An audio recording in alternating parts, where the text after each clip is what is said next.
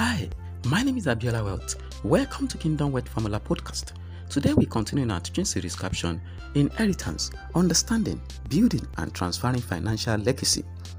We are still looking at ways to raise financially educated children.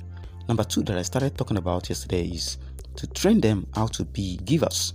And I said, teach them how to give to God. Let them know how to give their tithe.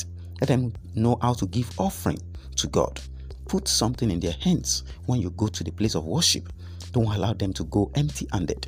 By doing this, you are putting in them that God is first in everything. And as they grow in life, whatever profit they make, they will understand the place of giving to God what belongs to God and also retaining the rest for whatever they want to do.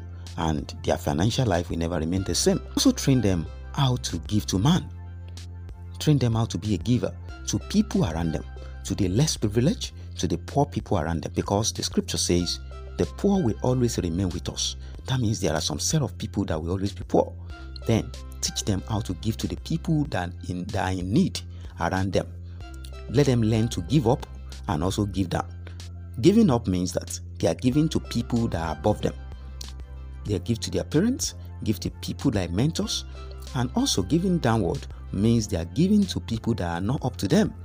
So teach them how to how to give to people above them and also people below them.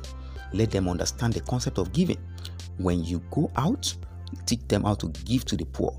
When you teach them the value of giving, they will never forget it for life and it will be a great advantage for their financial life to continue to grow forward. I want to let you know that I've never seen a giver in my life that I've ever lacked.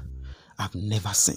People that are givers, they always get more. If you want your children to grow up financially, then teach them how to be givers. We continue from here tomorrow. Kindly send this podcast to your friends and family. God bless you.